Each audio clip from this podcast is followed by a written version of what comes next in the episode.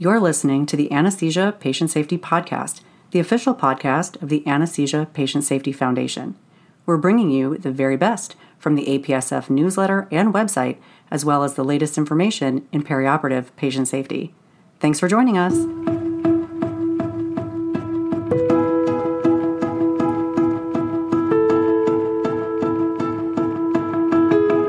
Hello, and welcome back to the Anesthesia Patient Safety Podcast.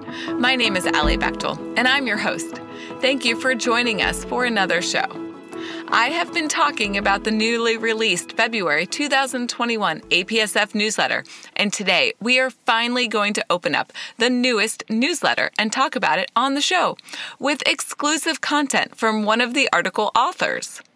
Before we dive into today's episode, you've heard me recognize our corporate sponsors on this show, but there's another supporter who is absolutely essential you. Every individual donation matters so much. Please visit apsf.org and click on the Our Donors heading and consider making a tax deductible donation to the APSF. To follow along with us, starting at www.apsf.org, click on the newsletter heading. First one down this time is the current issue. Then scroll down while looking in the left hand column until you see the article Enhancing a Culture of Safety Through Disclosure of Adverse Events by Cornelissen and colleagues. Culture of safety is such a big part of keeping patients safe during anesthesia care. It was one of the APSF patient safety priorities in 2020 to 2021, including culture of safety, the importance of teamwork, and promoting collegial personnel interactions to support patient safety. Related to this priority, the APSF has presented information during the 2017 ASA annual meeting workshop, as well as APSF newsletters and presentations. The 2019 Pierce Lecture was given by Jeff Cooper and focused on the culture of safety as well. And I will include a link to the presentation in the show notes. It was published in the February 2020 APSF newsletter, and we reviewed this on the podcast back in episode number six. If you haven't listened to that episode yet, I hope that you will check it out as soon as this show is over to learn more about healthy relationships between surgeons and anesthesiologists and how this helps to build and maintain a culture of safety. This is an important area for current and future research, and the APSF has supported research grants in this area as well. Check out the show notes to a link for the grant recipient page. Now it's time to get into the article, and I will include a link to the article in the show notes. We'll start with the summary and a case presentation before hearing from one of the authors. The authors tell us that requirements for creating and maintaining a patient safety culture, including the following safe standard operations within the healthcare organization while promoting speaking up for safety and encouraging reporting of patient harm events through a structured process. Ultimately, this process benefits not just the patients, but also all members of the healthcare team and the organization. The role of the anesthesia professional is vital. We cannot just sit behind the drapes. Let's look at an example from the article. The culture of safety is entwined with appropriate reporting of adverse events. You cannot have one without the other. I'm going to read the case from the article. It is Friday evening, and you are preparing to hand off a femoral popliteal bypass case to the night team when you receive a page from your trainee that the heparin isn't working. You proceed to the room and learn that your trainee has given 5,000 units of heparin per surgeon request, with a resultant rise in the activated clotting time, or ACT value, from 121 to 128. The surgeon requests an additional 3,000 units be given, and a second ACT returns at 126. Reviewing the situation, you notice an unopened vial of tranexamic acid, or TXA, on the anesthesia cart. You inquire about the vial, and the trainee acknowledges that he accidentally swapped TXA for heparin. The surgeon, who had not overheard your conversation, asks for opinion as to why the ACT has not risen. How do you answer? Should the case continue? Should this event be disclosed to the patient? If so, when should the disclosure occur? And who should be present? What support is available for the care team members affected by this event? Have you ever been in a situation like this? What did you do? Did you feel safe? Did you feel safe and supported while working to keep the patient safe, or threatened and unsupported? The answers to these questions likely depend on the culture of safety at your institution. I reached out to Chris Cornelissen, one of the article authors, to contribute to this podcast. I will let him introduce himself.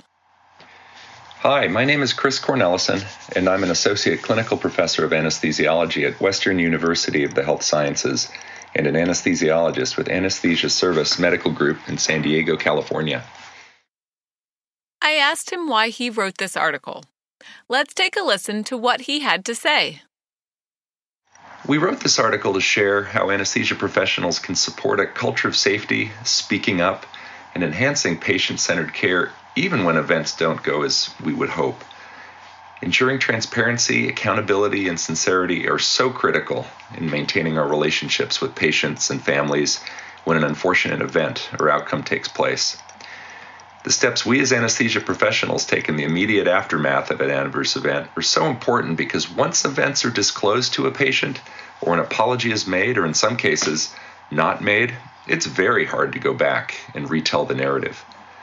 Another important part of disclosure that we aim to highlight was the critical role of caring for the providers involved in the adverse event, sometimes called the second victims.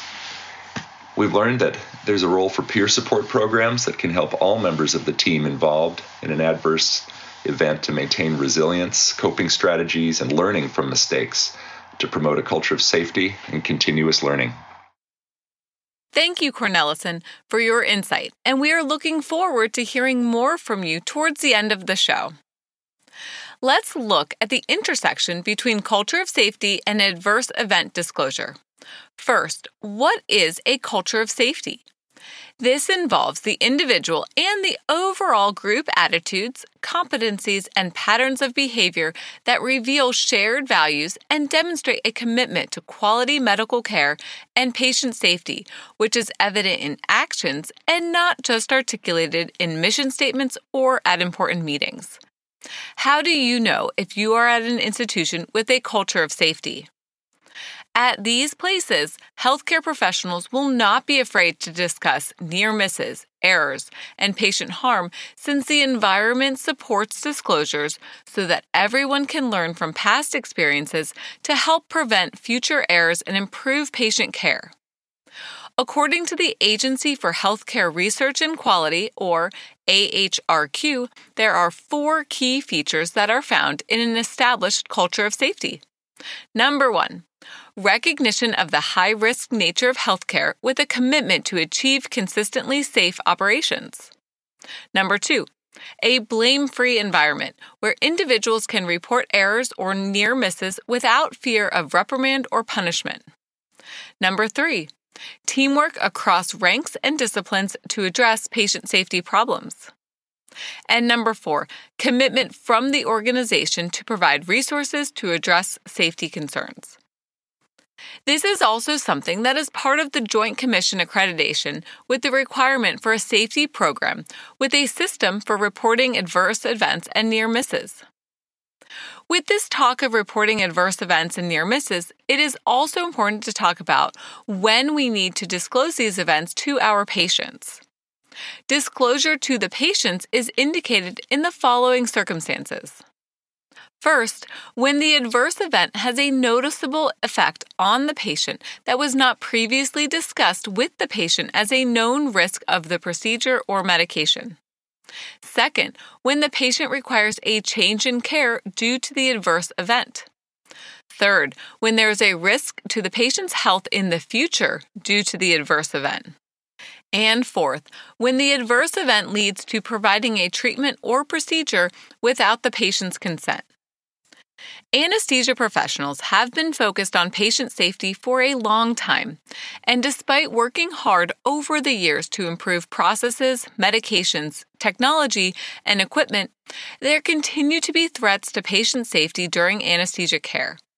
And this is really when we must step up to work towards the future when no patients are harmed during anesthesia care. It is not enough to just remain vigilant to prevent adverse events, but we also need to know what to do when an adverse event or near miss occurs so that we can learn from these events and make future anesthesia care safer. The first step is the disclosure of the facts of the event, followed by a review of what happened followed by sharing this knowledge with the patient and working with the healthcare institution's quality improvement process. This process may be helpful for those involved in an adverse event as well as the patient, since the patient can see what is changing and improving as a result of the event so that it will not happen again. It may be one of the most difficult conversations to have with a patient and their family, the disclosure of an adverse event. It is important to include the known facts, express regret for what happened, and provide additional information over time when needed. The American Society of Anesthesiologists Manual on Professional Liability provides the elements of an effective disclosure of a medical error. Another resource is the APSF, which has an adverse event protocol that anesthesia professionals can use after an adverse event occurs. I will include a link to these resources in the show notes. Now let's go through the recommended steps to an effective disclosure. Remember that the leader for the disclosure will usually be the healthcare professional who is most centrally involved with the event. For adverse events related to the anesthesia care, the involved anesthesia professional will need to be present at the initial disclosure and may even lead the disclosure process. The first discussion with the patient and family is so important because that is what patients and family often remember. The preparation prior to the actual disclosure may include the following Review the event with the involved parties. Plan out what you will discuss with the patient and family in advance. Utilize a quiet and private location. Offer additional support with language interpreters if needed. Social workers and clergy may also be present. And ensure that all involved parties are present at the initial disclosure. For the delivery of the disclosure, here are some important elements to consider. Use compassion and make sure there is plenty of time for the disclosure so that it is not rushed. Be transparent and explain the conditions under which the medical error occurred. Be objective and discuss what you know and, just as importantly, what you don't know. Make sure that the patient and family understand your explanation and describe the next steps for investigation and quality and performance improvements. You may want to consider including an apology for confirmed medical errors. Finally, the steps for follow up may involve frequent updates to the patient and family depending on the event, making sure that you are accessible to the patient and family if needed, and facilitate conversations between risk management, the hospital, and the patient and the family after the event and initial disclosure.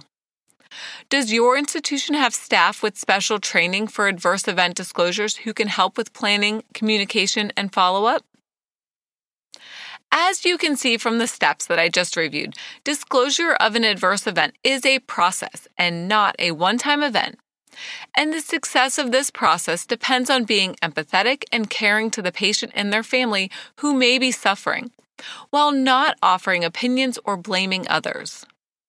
Keep in mind that most states have legal statutes that protect medical professionals who apologize from being used as evidence of being at fault in case of a lawsuit following an adverse event. There may also be institutional policies at your institution that can serve as a guide. Anesthesia professionals may also turn to their physician practice groups, insurance carriers, and legal counsel for guidance on medical malpractice and insurance requirements. There are formal disclosure models that may be adopted into practice.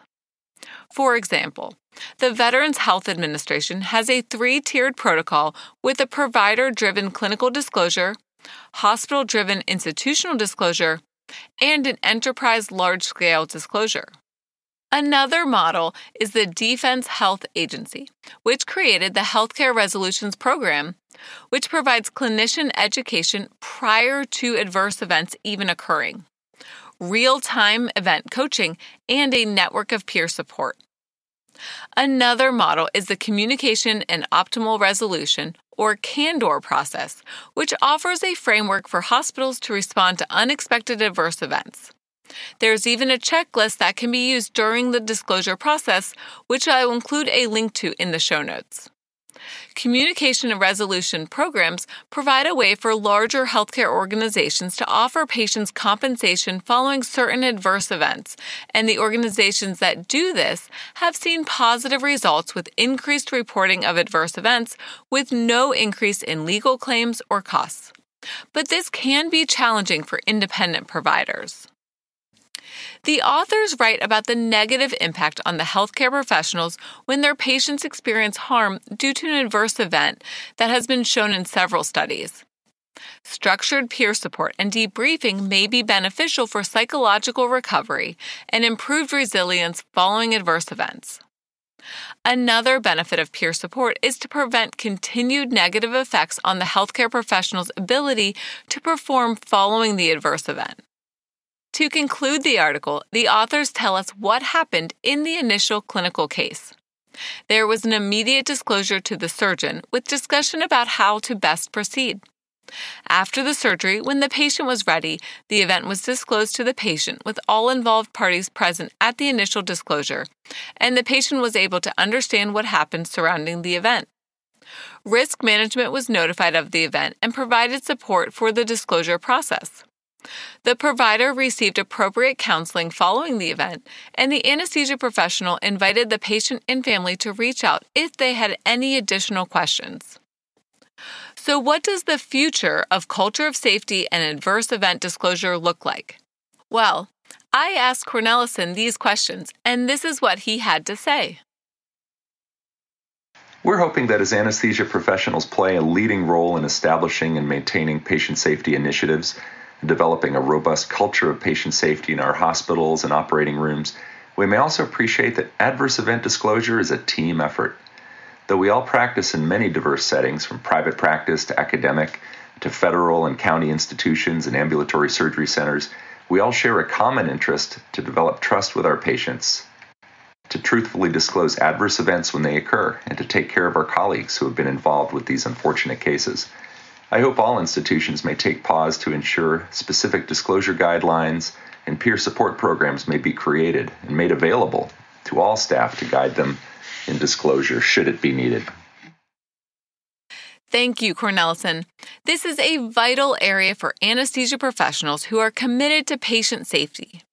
Going forward, it is so important to develop and maintain a culture of safety with a disclosure process that is patient centered and utilizes empathetic and clear communication between all involved parties and the patient and their family.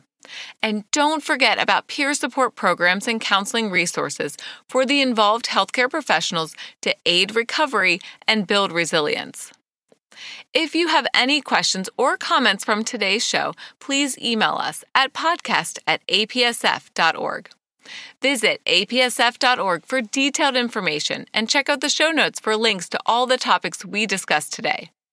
There is so much more patient safety news and articles in the February 2021 APSF newsletter that is available online now, and we'll be discussing some more of the featured articles on upcoming shows. If you are enjoying listening to this podcast, please take a moment to rate us and leave us a review. Plus, you can find us on Twitter and Instagram. See the show notes for more details, and we can't wait for you to tag us in a patient safety related tweet or like our next post on Instagram. Follow along with us for anesthesia patient safety pictures and stories. Until next time, stay vigilant so that no one shall be harmed by anesthesia care.